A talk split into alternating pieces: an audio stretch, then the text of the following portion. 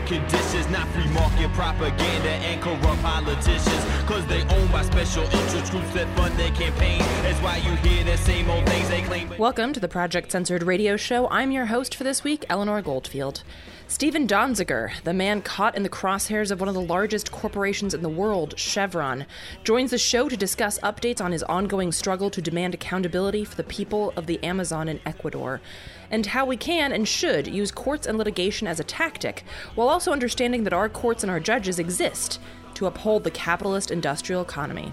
Donziger explains how extreme charges like terrorism, felony trespassing, and more are used to try and shut down our movements as they continue to grow. And that's why we need broad strategies, broad support, and the decolonization of our minds. Next up, oh, the land of the free press? Not really, or not unless you're quote unquote real press. What's that, you ask? Well, not anything that demands police accountability or covers the continued violent gentrification and forced removal of unhoused folks. At least that's the case, quite literally, for two journalists from the Asheville Blade in Asheville, North Carolina, who are the first journalists to be found guilty for the heinous crime of gathering and reporting the news. Matilda Bliss and Veronica Coit join the show to discuss their case and the ongoing struggle facing frontline and community journalists who dare to tell the truth and go against the establishment. All this and more coming up now on Project Censored.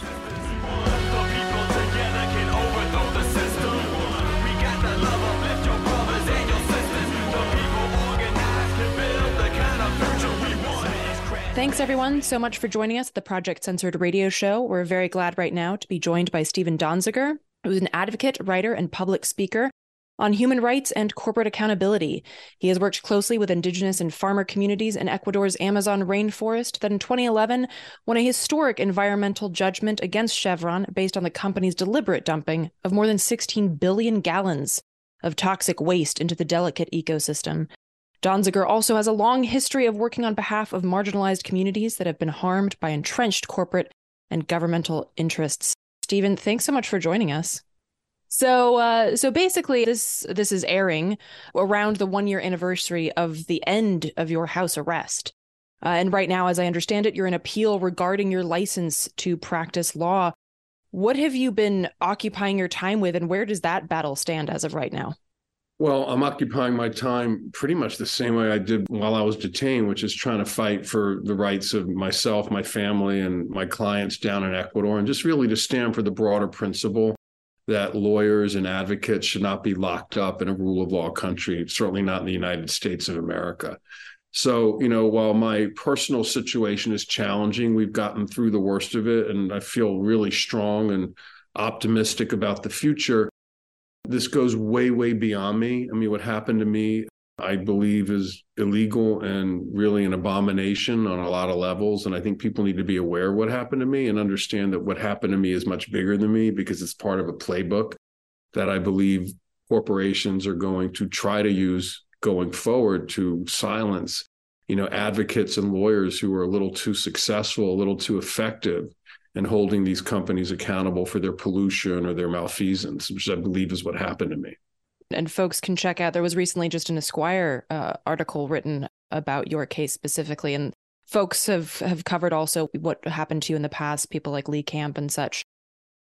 But as you also pointed out on your Twitter feed, the New York Times and you know the Washington Post and like these corporate media has been very silent. And of course, there's a reason. It's the corporate media. You don't want to bite the hand that feeds there. And I want to I want to kind of switch to talk more about these legal battles that you have advocated for. And one thing that that you heard more about a few years ago, maybe 10 or so years ago, was the necessity defense. The idea that we have to break the law because there are no legal alternatives to mitigating the serious harm already caused by climate change. And as far as I'm aware, it only worked once in the UK in 2008. Back in 2014, activists tried to use it here in the United States after blocking a train carrying crude oil, but the judge in that case ruled that, quote, defendants had failed to show that there was no reasonable legal alternative to their actions, end quote. So, my question to you, as someone who is well acquainted with the law, how do you feel that judge's argument holds up? So, as regards the necessity defense, there's hardly any judges in the world, at least in the you know northern industrialized world, who would let a defendant use the necessity defense in court. You know, you can file motions through the necessity defense explaining why it should be used. And that really is a mechanism to put lots of great information before the judge. But there's hardly a judge in the world who will let that get to a jury. You know, when you say it's only worked once, I mean, the reason it's only worked once is because courts won't let people use it. You know, if, the, if, were, if it was allowed to be used, it would work effectively in dozens and dozens, hundreds of cases, which is why they don't let it happen you know, people need to remember our judiciary is structured a certain way. It's not really fair. Okay. Judges are fair within a corporate framework. And most judges come out of corporate defense law firms. They're very establishment, and their job is to protect the rule of law defined by whatever society you know a country might be. In our case, we have an advanced industrialist society, a capitalist economy, and those with money, you know, have the power. So, you know, they're not going to let people bring this defense, but you can still file it as a pretrial motion and really make a lot of, you know, make really gain a lot of ground in terms of optics, in terms of getting information, and in terms of a press strategy, for example, that can really advance the interest of, of one's client. So I consider the necessity defense very alive and very viable. And I think it's an outrage, frankly, that courts won't let it be used before juries for the most part. But it doesn't mean it, it's dead. I mean, it can definitely be used and it needs to be pushed when appropriate, in my opinion. But just don't expect it to save the day. Well, you know, I think there's other ways to win cases without using it obviously and and you know but I'm I'm a firm believer when the system is trying to crush say an environmental activist when the system is charging someone with you know domestic terrorism for pro- protests which is starting to happen now in this country you have to use every tool at your disposal to fight back including you know both in court and out of court legal strategies and you know political strategies because frankly this is all political on the other side. I mean you know I, I as a you know human rights lawyer like i i would love to just litigate the law. The law is always on the side of human rights on paper. You know, it's the politics of courts and what's happening outside the law that really interferes, I think, with the fair application of the law as regards oppressed classes of people in our society, including those fighting for marginalized communities and fighting to save the planet and fighting for police reform and fighting for racial justice. You know, so the, the system is stacked against people who are part of these movements. So you have to be really smart and creative to even get a fair trial, by the way. I mean, the, the system is structured not to give people who do this work fair trials, you know, when they get charged. And it happens at every level the way the police treat people, the way prosecutors charge crimes, they jack up the charges to try to intimidate people you know, people, for example, in, in, line three protests in Minnesota are being charged with felony trespass. I mean, trespass is not a felony anywhere until suddenly the fossil fuel industry convinced police and prosecutors to start charging it as a felony, which essentially means people are facing long jail terms for engaging in peaceful protests and civil disobedience. You know, so there are all these kind of things going on that make fighting these cases more difficult, but it's only frankly happening because our movement is becoming stronger. I mean, th- this wouldn't be happening if the industry didn't feel threatened, you know, by what's happening, for example, with the climate movement, the environmental justice movement. You know, our work in Ecuador on behalf of indigenous peoples against Chevron, perfect example. Total, incredible overreaction designed to destroy our case and to destroy me personally. You know, so these things are starting to happen in ways that I hadn't seen earlier in my career. And it's it's because of structural changes and political changes that are happening outside of court to control what happens inside of court. And people need to be aware of these dynamics and how they go down. And before I sort of end my my very long answer to your excellent question, I just want to say there's an excellent book that I recommend people read, written by, of all people, Senator Sheldon Whitehouse from Rhode Island. It's called The Scheme. And it came out a few months ago, and it documents in horrifying detail a multi decade plan by the Koch brothers and the Federalist Society and the fossil fuel industry, among others, to control our federal judiciary. And it has culminated in success.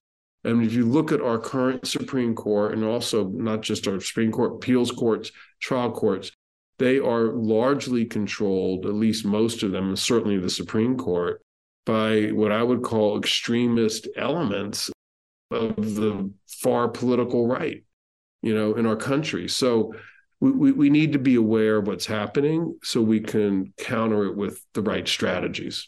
You mentioned the overreaction, which is, of course, of a very personal overreaction in your case, but that also gets personal for these protesters who, for instance, there are 42 people who've been charged with domestic terrorism in Georgia for supporting the Stop Cop City movement. And, you know, you mentioned line three. And since Standing Rock in 2017, 19 states have passed harsh, quote unquote, critical infrastructure laws that would basically lead to anything from, you know, extended prison time, like five years in prison for hindering critical infrastructure, like blocking a pipeline construction or something like that. And I'm curious how you know you were talking about how the, the, the law is used against these folks, but how can you honestly go into court as a prosecutor and say that someone protecting a tree is a terrorist? How do you even start that argument? And how should people who are doing that protection how should they prepare for these arguments? So, okay, the, the, way, first of all, they can do whatever they want because they feel like they can never be held accountable, they being law enforcement, you know, and the powers that fund them. And we're seeing this in Atlanta and DeKalb County, Fulton County right now, where 42 people are charged with domestic terrorism for protesting the Cop City Police Training Complex. You know, the, the worst these people could possibly be charged with based on evidence is trespassing. There are those who committed acts of vandalism against construction equipment. So maybe there's a charge for that small subset of people related to property vandalism. But most people charged were just out in the forest protesting, and the police were angry and they just arrested them willy nilly. It was crazy. And then charged them with terrorism, which is, by the way, has a maximum penalty under Georgia state law of 35 years in prison and many were held in these horrid jails down there for you know weeks at a time denied bail. And it was all just designed to intimidate people. And what i want to point out first of all i don't think these domestic terrorism charges against the people in atlanta are going to hold up. What they're being used to do is to scare the heck out of people to basically intimidate those who might think of joining the protesters in solidarity and growing the protest movement.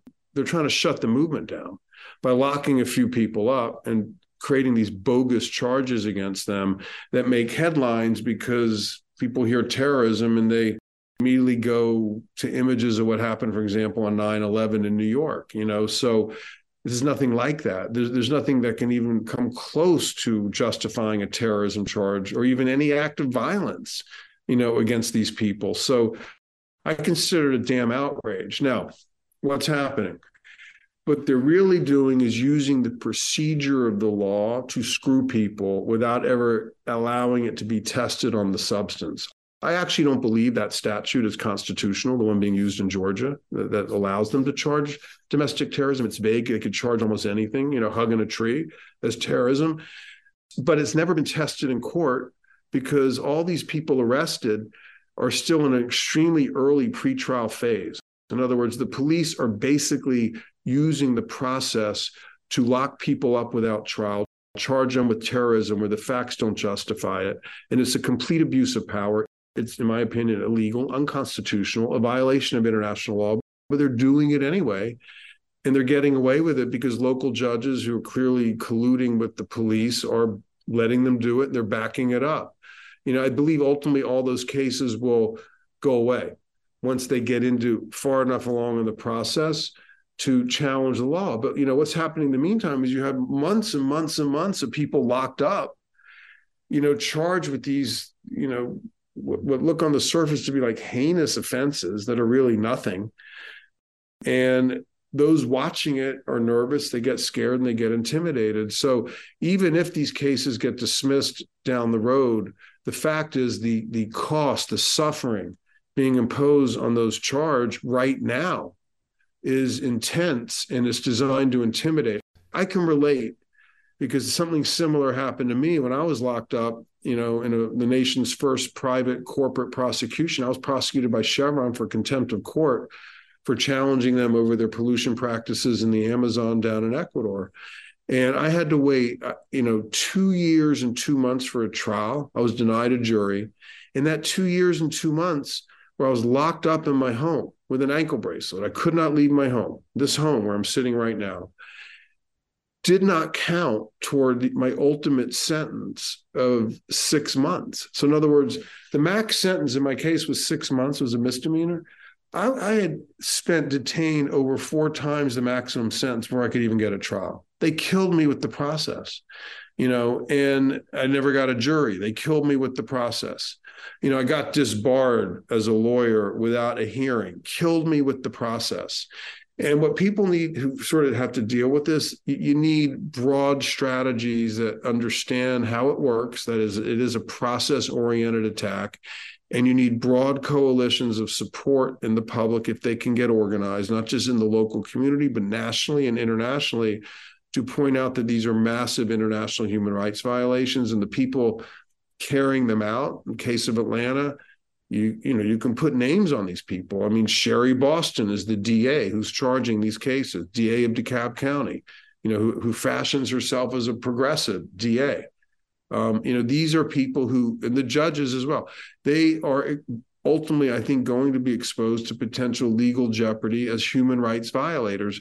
I promise you, if that had happened in Russia, the Magnitsky Act would apply and they would never be allowed to travel to the US. And if they had assets here, their, their assets would be frozen. I mean, that could apply the Magnitsky Act just as appropriately to authorities in Georgia as it can to Putin and his authorities who are locking up Alexei Navalny, who's a person I greatly admire, a human rights activist in Russia.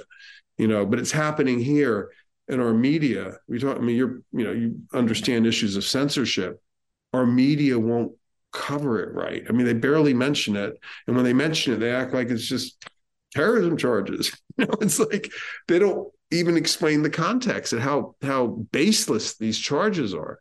So, you know, I would say step one is decolonize your mind and get information so you can understand what's really happening. Because if you're relying on the natural media ecosystem of the main newspapers, the main cable networks, you're not getting information that you need to understand how to deal with what they're throwing at us. You're listening to the Project Censored radio show on Pacifica Radio. I'm your host, Eleanor Goldfield. We'll now continue our conversation with Stephen Donziger. And of course, Project Censored, we deal with media literacy. That's one of our main issues. You had mentioned how corrupt appeals courts are as well. And I recently saw that uh, Caitlin Halligan, the private attorney who represented Chevron in its pursuit of racketeering charges against you, has just been nominated to the New York Court of Appeals, which is the highest court in the state. And you mentioned other examples of how twisted and corrupt our judicial system is from the local level to the federal how much should we expect from the legal system? I mean, there are continuously fights happening. We want an injunction against this company to stop drilling. How much should we expect from a legal system that is that twisted and pedestals these horrifying people? Well, you know, every legal system reflects the power structure of the country that it, it exists in, right? I mean, the Cuban legal system reflects a totally different set of priorities than the American legal system. You know, so you know what makes a legal system fair even in the context in which it exists is that there's a, a, pretty even application of the law to everybody. And i think what we're seeing and by the way as, as problematic as the us legal system has been historically i mean remember we, we locked up people in concentration camps during world war ii okay? Our legal system justified apartheid you know for our entire history until the 1960s you know, by the way, we're one of three countries that practiced apartheid in our written laws in the history of the world. The others being South Africa and Germany during World War II, during Hitler. So all of this oppression and human rights violations has been always justified by our Supreme Court. Let's not act like our Supreme Court is some progressive force to move our society forward. Historically, in my opinion, it's been just the opposite even though on occasion it comes up with some good decisions on occasion. Okay. But we got to understand how this operates to understand how to devise the strategies to deal with it. And, you know, people need to get out of their head that like the United States is an exceptional country where the rule of law applies and we have a great judicial system. Because the reality is we have a very problematic judicial system, by the way, in my opinion, just like every other judicial system in every other country. They're not designed to really be even and fair. They're designed to protect power in that place. Now, understanding that, there is still space in these systems, and certainly in ours here in the United States, to do good things through the law. You know, there's decent judges. There's laws, civil rights laws. You can actually sue the police, win cases. Okay. You can sue Monsanto, which a friend of mine, Rick Friedman, just did in, in, in Seattle and won, you know, huge judgments over PCBs and poisons that Monsanto was emitting into schools, causing brain damage to kids. I mean, there's things you can do to create some good out of our legal system. But overall, if you have a case that gets too far along in challenging the fundamental paradigm of the power structure, which is what I think we did, you know, against Chevron, we basically challenged the idea an American oil company could just pollute in a relatively unregulated nation of the global south. We challenged that paradigm on behalf of people with no money and won and they just went crazy and had to figure out a way to try to destroy that model which you know we're still battling you know but we are very clear-eyed about what is happening and i think that people need to come up with the appropriate strategies again in court and out of court to create some energy some force some public scrutiny of some of the bad aspects of our system such that you can get a fair trial and hopefully achieve some level of justice and, you know, even if you can't in court, you can't out of court, just call it out and, you know, make sure the people doing it are known to the public. I mean, I do that on my Twitter feed and my Instagram feed a fair amount. I put pictures of people like Sherry Boston and DeKalb County prosecutor charging domestic terrorism. I put pictures of it. People need to see who these people are because like they get away with it when they're underneath the radar, when no one's watching.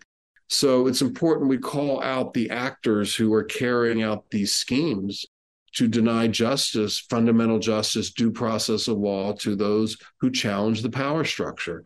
You know, we need to understand how it works, and then we need to devise the strategies.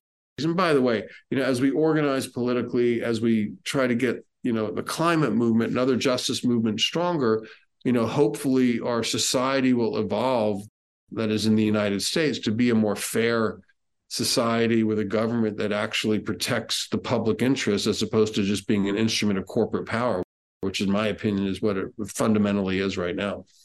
Wrapping up here, I'm curious. This kind of flows from the the previous question as well. What you fought against was commonly known as Amazon Chernobyl. And again, folks can get into details that we don't have time to get into right here. But as noted in the intro, Texaco, then acquired by Chevron, dumped more than 16 billion gallons of toxic waste into the Amazon rainforest in Ecuador, wreaking the foreseeable havoc of, that is, of course, still felt today. And while that is remarkably horrific, it's not unique. I mean, you had recently shared that Canada is talking about dumping 1.4 trillion liters of tar sands tailings waste, equivalent to 560,000 Olympic sized swimming pools, into the Athabasca River. I mean, like, where's the case against that? the industrial catastrophes that keep happening, like East Palestine or the recent fire at a plastic plant in Indiana, or like the entire industry down in Cancer Alley. I mean, why don't we see more cases being made against these horrific happenings? I've seen in my career, and I've been doing the law thing for 30 years. Okay. And what I've seen is a steady erosion of the ability to hold these bad actors accountable. I mean, let's just take the poison problem in Ohio from the train derailment as an example. Okay. In that situation, in, in a normal country, okay, and there's a big industrial accident, the agency responsible for protecting the public interest would get in and, and immediately deal with it and protect people, evacuate them, test for chemicals in a proper way, assess the danger without really worrying about what the rail company thought, without succumbing to industry pressure. And that just didn't happen. And the reason it didn't happen is because the agency in our government responsible for doing that, the Environmental Protection Agency, the EPA, went in there and basically turned the keys of the assessment and the cleanup over to the polluter. That is, the, the rail company is the entity responsible for cleaning up its own pollution caused by its own greed and corporate malfeasance, further caused by the fact that it never invested properly in braking equipment, which could have avoided this entire problem because it was so intent on paying obscenely high dividends to its investors, many of whom were the big Wall Street hedge funds like Blackstone. So there was a whole corporate corruption problem the company, of course, wants to portray that as an accident. To me, it wasn't. It was a clearly foreseeable result of a crime, a corporate crime. But you know, the EPA went in there and and just didn't do its job. And the reason it didn't do its job is because industry has so degraded the ability of the EPA to do its job. I mean, during the Trump administration, you know, there were chemical industry lobbyists running the EPA. And their whole point was to undermine it. There's staffing shortages, there's morale problems, there's a lack of political will because they keep getting attacked. So by the time they show up, they're just so neutered that they don't even know how to think right. And you can look at the Indiana plastics fire, even the abortion issue with the abortion pill. Okay. My private prosecution by Chevron.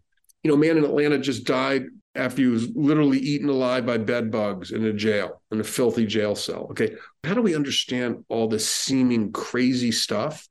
I mean, to me, it goes back to one origin story, which is that our government at every level has been completely degraded and eroded by corporate power, such that it cannot do its job of protecting the public. And that's the bottom line in each one of these things. I mean, the abortion thing, same thing. You know, I mean, you think they're talking, having a debate in Canada about whether you can get an abortion in Canada? It's not even a debate. Like, it's just what is. So, you know, why are these issues being cranked up, these so called culture wars? I mean, in my opinion, it's all part of a larger plan to keep people distracted from the key issues of the day. I don't mean to diminish the abortion issue. I mean, it is a huge issue, but that's why it distracts people because it's like such an assault on freedom and on reproductive rights that like if you're being assaulted like that that's all you're thinking about is how to protect yourself you're not understanding or even have time to think about the framework of why all this is happening you know so i would say what we're seeing if you go back to the early 70s to now you know from the time that ralph nader by the way one of the great historical figures in our country helped create all these government agencies Consumer Protection Bureau, the EPA. Okay. It's all was created and then it got little by little completely degraded by lobbyists and corporate power to the point where, as I said earlier, I mean, these agencies in our government designed to protect us are actually instruments of the corporations that are attacking us. And that's where we stand right now in the United States of America. And we need to fix that as people. And the way that's going to be fixed, and the only way that can be fixed is through us, that is grassroots movements, power of numbers, and making it happen, whether it's on the street, at the ballot box, in courts, court of public opinion, on the protest lines, whatever it is. There's got to be all of that. And we got to grow the movement. The basis, of course, are shows like yours.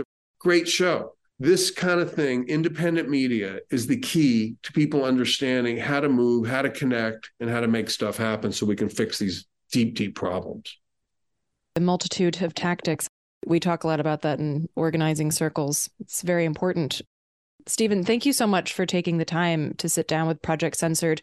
Where can folks follow your work? I'm on Twitter at S. Donziger on Instagram at Stephen Donziger with a V D O N Z I G E R.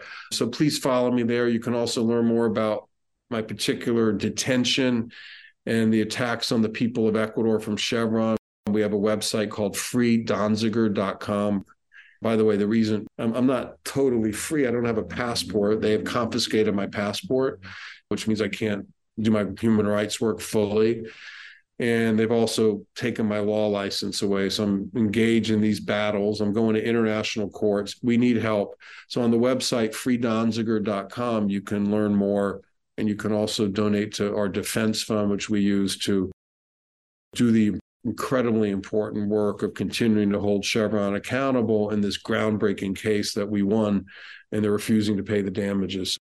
You're listening to the Project Censored radio show on Pacifica Radio. I'm your host, Eleanor Goldfield. We'll continue our show after this brief musical break, so stay with us. Because the revolution will not be televised. The revolution will not be televised. The revolution will not be brought to you by Xerox in four parts without commercial interruptions.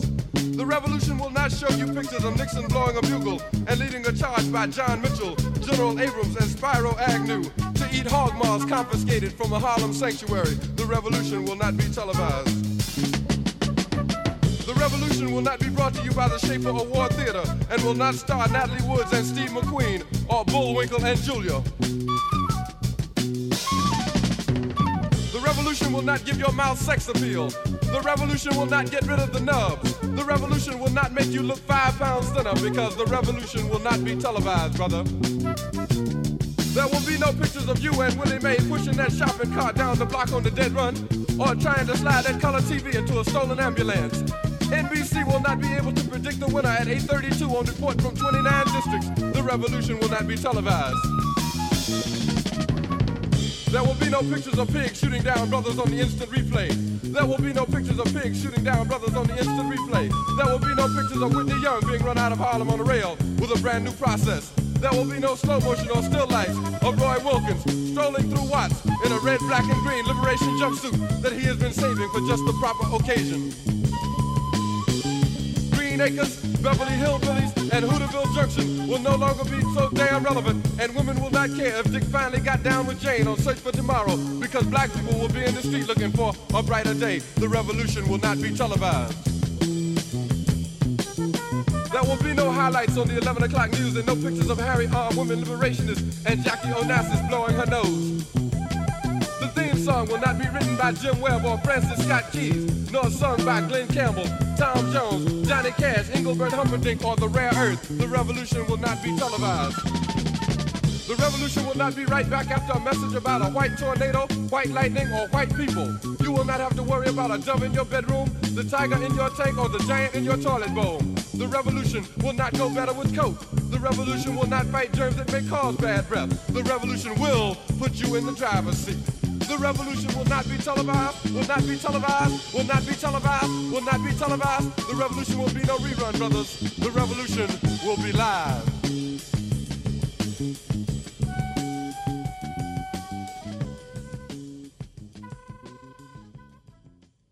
Thank you so much, everyone, for joining us at the Project Censored radio show. We're very glad right now to be joined by Veronica Coit and Matilda Bliss.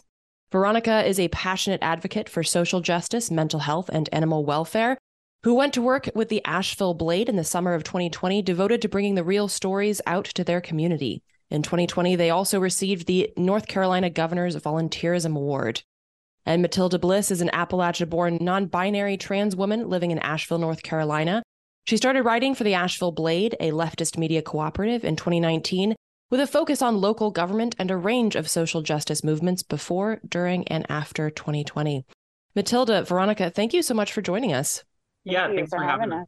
Project Censored works a lot with media literacy and press freedoms. And so when I saw y'all's story in my Twitter feed, I was like, well, that's both horrifying and not terribly surprising. So recently, a judge in North Carolina found y'all, uh, two journalists with the Asheville Blade, guilty of quote unquote trespassing in, on Christmas in uh, 2021 when you stayed in a public park to cover Asheville police officers evicting an unhoused encampment. This was the first guilty verdict in a trial of this kind and the fourth trial of its kind since 2018 against journalists for quote offenses allegedly committed while gathering and reporting news end quote this according to the freedom of the press foundation so I'd like to hear in y'all's words, starting off with the events of that evening, if you could walk us briefly through what was happening there, why you were there, and what happened with regards to being arrested by police. I showed up kind of late afternoon. There had been a lot of events that week already that we had also covered, and other media outlets had also covered concerning a community art build and also people creating a sanctuary camping site for unhoused folks. So, kind of like dual purpose activism and mutual aid. There were a lot of signs there earlier in the week talking about gentrification and supporting unhoused people, like being able to like access shelter at night, you know, when it's like really cold, like cold code purple shelter when it's like really cold. So, you know, this is really interesting topic. There had been a lot of real strange misinformation about the Asheville Police standard operating procedure concerning how they evict houseless camps. So at that time, they had on books a seven day notice policy where they would give folks notice, you know, start getting ready to move on. And on the first day of that week, they had said, well, we're changing that policy. So you have to, you have to get out now, basically telling people to operate on the basis of a policy they hadn't yet implemented fully and changed for themselves. So anyway, we're there covering this event. It's Christmas. There's people milling in. It it grows, I'd say, to maybe 30 or 40 people at max throughout the night. And it's like super low key. There's not much to report. It's just people hanging out and eating food and playing music. And I have to actually go away for a second because I also do pet care. like that's that's part of being a community journalist is that we usually we have, almost always have to have like other jobs in addition to you know our reporting so i i step away to go do that i get a text from somebody who's there the police have shown up they're talking with people and i was like okay i'll be right down. And i of course alert our reporting thread. You want to take over veronica? I was with family that night and it started winding down and I wanted to bring Matilda a plate of Christmas dinner. And when we got there, within a few minutes, I kind of looked down the hill and saw that there were like 10 cop cars all of a sudden, at least. Like the whole street was just lined with them. And there's like a, in between the street and the top of the hill where everyone was, there's a small parking area for the tennis courts that are right over there, which are a public park. So I looked over at Matilda and I was like, well, I have to stay. So I gave my son and my best friend my keys and asked them to bring me the jacket out of the car because a little colder than I was dressed for. And Matilda and I whispered together a little bit. We were walking around following because the cops were like, they were groups of them, but then they were also spreading out and shining lights into tents that had uh, people in them.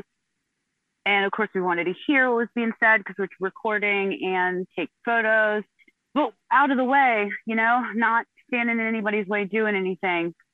And the next yeah. thing I knew, Matilda and I were being arrested.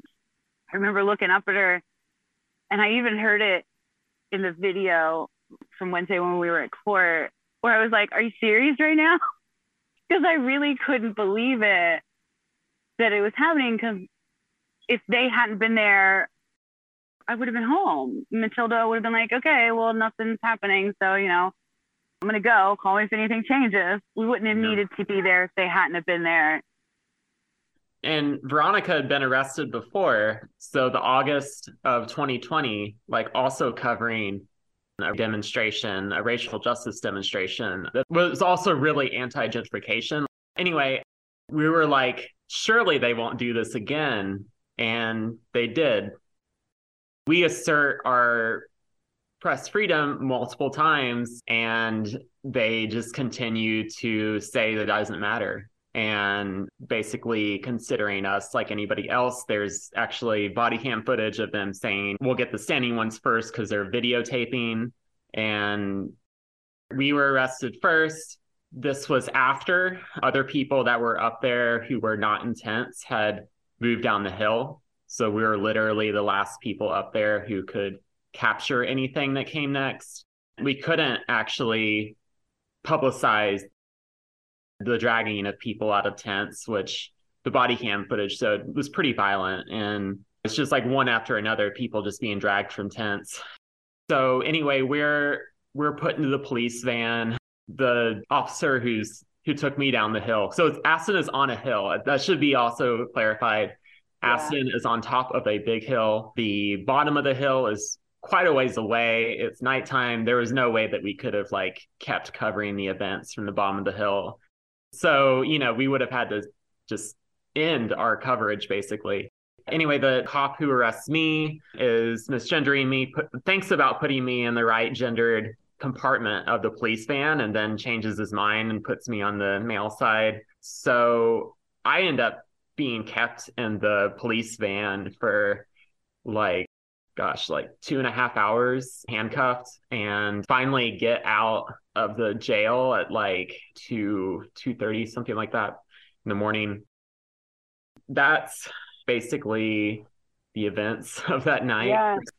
I remember Matilda and I were arrested like the very first, but Matilda was like the last person let Yeah. out and finding out that they had left her in handcuffs and in the prisoner transportation, the paddy wagon, whatever, basically that entire time and just being like that inhumane.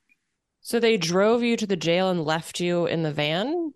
yeah Yeah, they were taking us out like two by twos, essentially.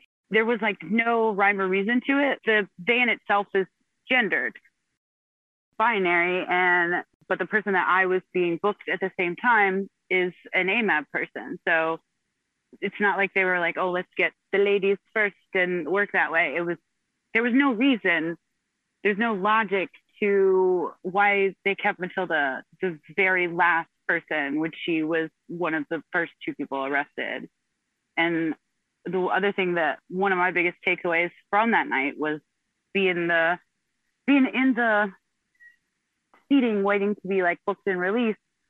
And I heard the cop say to the magistrate who actually was the one do this charging, she says she's pressed. And the magistrate says, was she real pressed?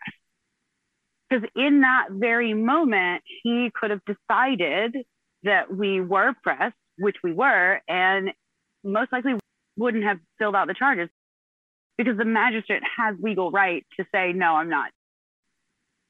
If you want to find somebody to do it, you can find somebody to do it, but they have the legal right to say no. But he asked specifically, are they real press? And the cop said no, or shook his head, or whatever. I'm also curious because you said that you couldn't publicize people being dragged out of tents. What do you mean by that? veronica was saying at that night the job of the press is to report on things that's our responsibility is to capture what happens at events you know we can't get in the way and like stop police from doing what they're doing but we can we can film and that's important and we weren't allowed to do that So you mean that you weren't allowed to publicize that, not that you wouldn't have personally chosen to? well the fact that we were arrested before we could Yeah. Actually capture any of that footage or images So that happened after you were arrested. yeah, yeah. Yeah. that's Yeah, yeah, that- like we were we were arrested first and they actually talked on body cam explaining that that was their intention was to stop videotaping. Because they're videotaping we'll get the standing ones first us Is there a law in on the books in North Carolina that says legal to film police? any laws concerning it to the best of my knowledge like i'm pretty sure it's still legal. Or i know it's still legal i don't think there's anything specific to it. Yeah it's like one of those things where it's legal to film the police but they're going to start going down their list of things they can charge you with. And I'm also curious, how can you be trespassing in a public park? I mean, I guess like if it's after dark or something and it says the park is closed, but trespass suggests that it's private property, correct? yeah yeah usually trespassing implies that there's private ownership of a property and the city i can't remember exactly when they passed it but at some point in the past they made it so the goal was to stop people from sleeping in the park so they Yeah. put a curfew on all the city parks of 10 p.m like the goal was we can't have anybody sleep here because we would like more tourists and more more gentrification dollars I think it was around the Occupy movement when Oh, that yeah. was first put into place. You're listening to the Project Censored radio show on Pacifica Radio. I'm your host, Eleanor Goldfield. We'll now continue our conversation with journalists Matilda Bliss and Veronica Coit. And so I do want to, because uh, because I've seen that y'all have reported on the mutual aid organizing that was happening there, and you know this is something that we've also seen like food not bombs across the country being arrested for the heinous crime of feeding people, and that folks organizing in the park there were charged with felony littering, which I didn't, I've never heard that. But if it's a thing, like I'm wondering where in Norfolk Southern or BP is going to be charged with felony littering. That's why that law yeah. is to stop major companies. But sometime in the last, and correct me, Matilda, because I can't remember all the details of it, but I didn't waste management in the last like year or two actually do a large inappropriate dump somehow and no one got charged for it. Yeah, I mean they've they've talked about, oh well, you know, this stuff happens, but we're never able to actually charge anybody. Yeah. Conveniently, when it's like large companies doing it, they can never find the, the company to charge or they can't prove it or something. And we've been following some of the felony court proceedings, and that's going about as you would expect. They are really struggling to form a case on this. I mean, it's ridiculous. For one thing, part of what's considered felony littering were like literally signs that talked about gentrification. House neighbors before tourists was like written on a suitcase and was set up as an art display. I mean, that was that was how it was built, like an art build. And part of another part of what was actually put up there was for a mutual aid purpose. Remember, at this time, the city is just denying people access to Code Purple shelters. They're not funding it. People are setting up pallets and rows to kind of break the wind. Some of these nights that week got down in the 20s. It's not like people were like, okay, round up all your junk. Let's go dump it at Aston, which would which would be felony littering. It was let's call attention to what's happening. Let's set up infrastructure for people to be able to camp safely. And the city was like, you must be felony littering. And they actually threatened people on the Wednesday before Christmas, threatening to push people out of the park who were there, like during daylight hours with art supplies. They were threatening investigations then, which we called attention to is like, this is ridiculous. And we we mentioned the police commander that was there and next thing we know we're being targeted first so I think it's a big part of it is like the retaliation aspect. But yeah, yeah, felony littering. It's going about as well as you would expect though. So we'll see. We'll see how things go from here. But And so I'm curious the the struggle with y'all's case too. What is the status? I know that you mentioned that you recently went to an appeal hearing. What what's new with with your case?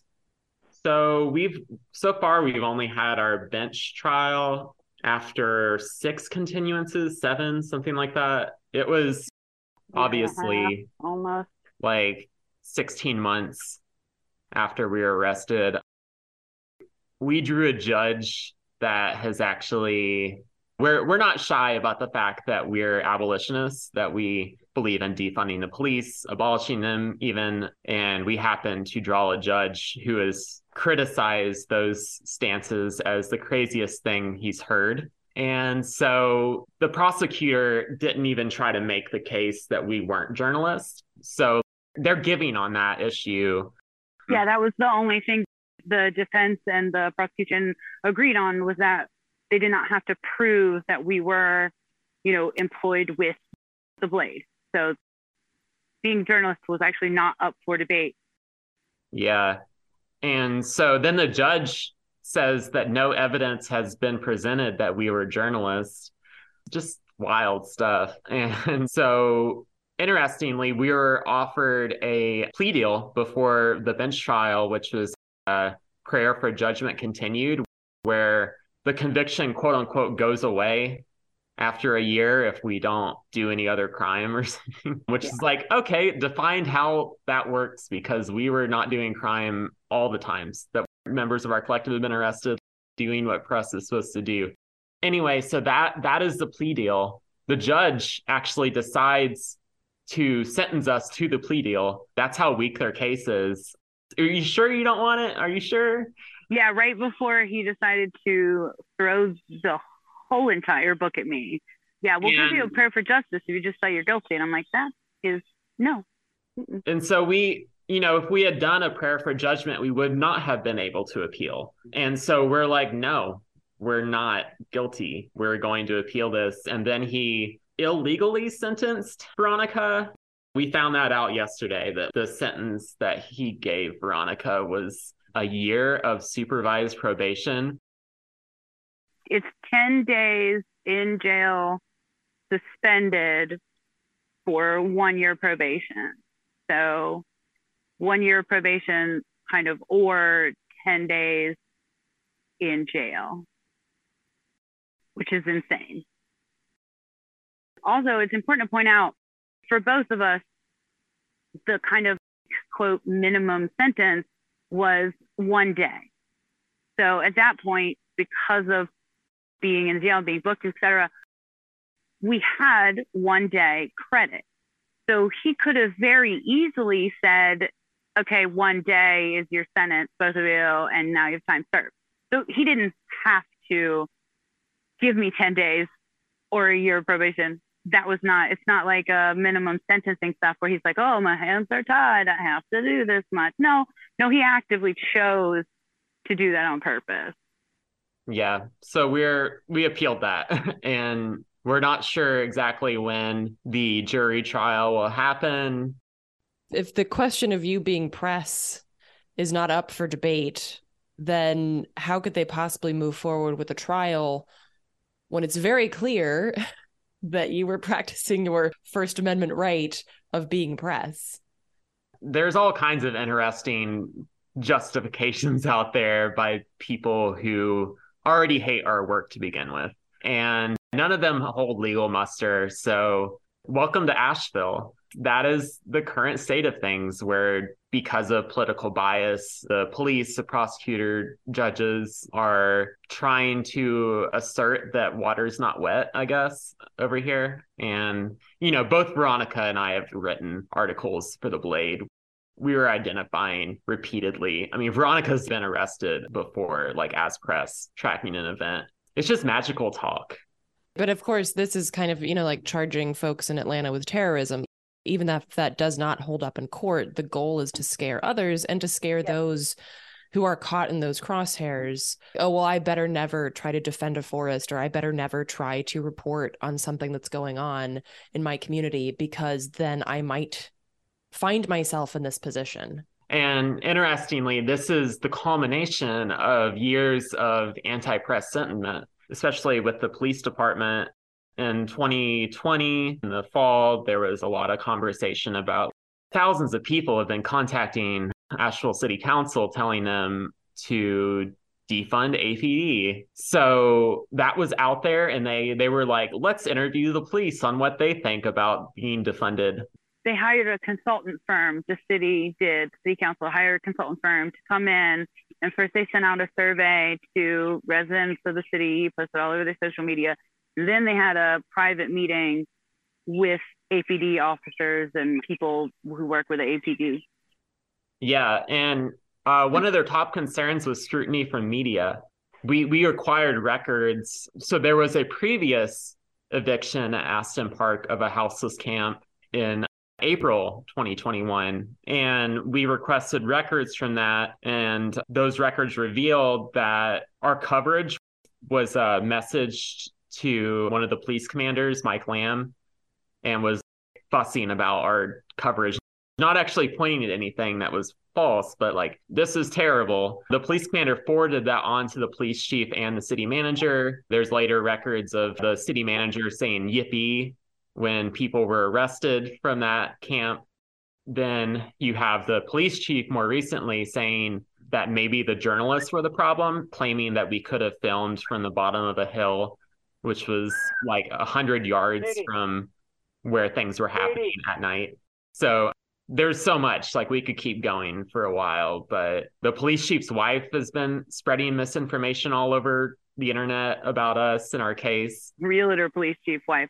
And I want to go back to the meeting thing too, because the reason that we know this is because it's not private information this consultant firm presented this at a city council meeting where they had like this little chart and it said the top whatever reason for um, the police didn't feel safe, quote, doing their job was because of scrutiny from citizens and from scrutiny from the media. And that was the word they used scrutiny.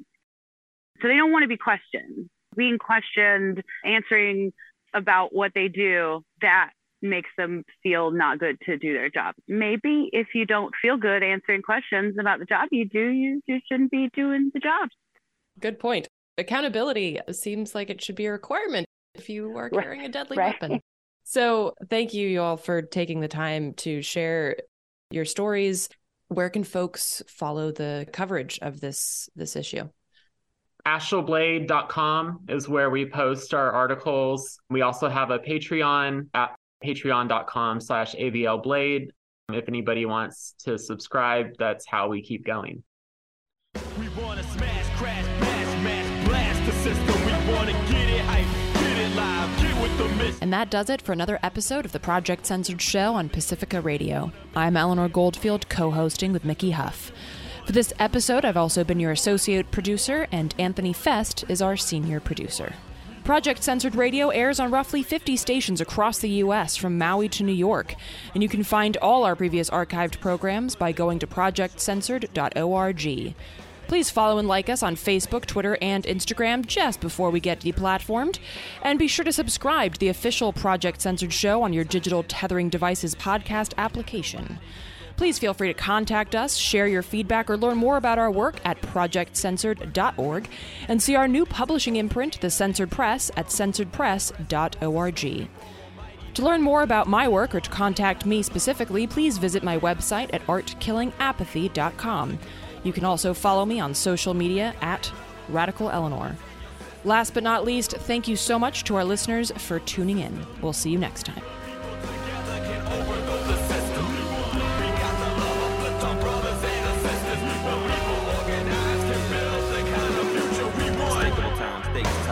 Crimes perpetrated by the criminal minds with political ties, habitualized alibis, disguised under the guise of democracy, politics, and the apocalypse. Got the skies looking ominous. So the ocean burned bright with waves full of poison. Genocide wars fought for little boys, and the weapons manufactured paid for by taxing while the bridges and the levees and the mines collapsing. All the prisons filled with capacity citizens. In the times by the master thief, combine and conquer, steal a masterpiece. Open your eyes and realize what's happening. Time's running out to reach all potential. Fame at the table, then you're probably on the menu.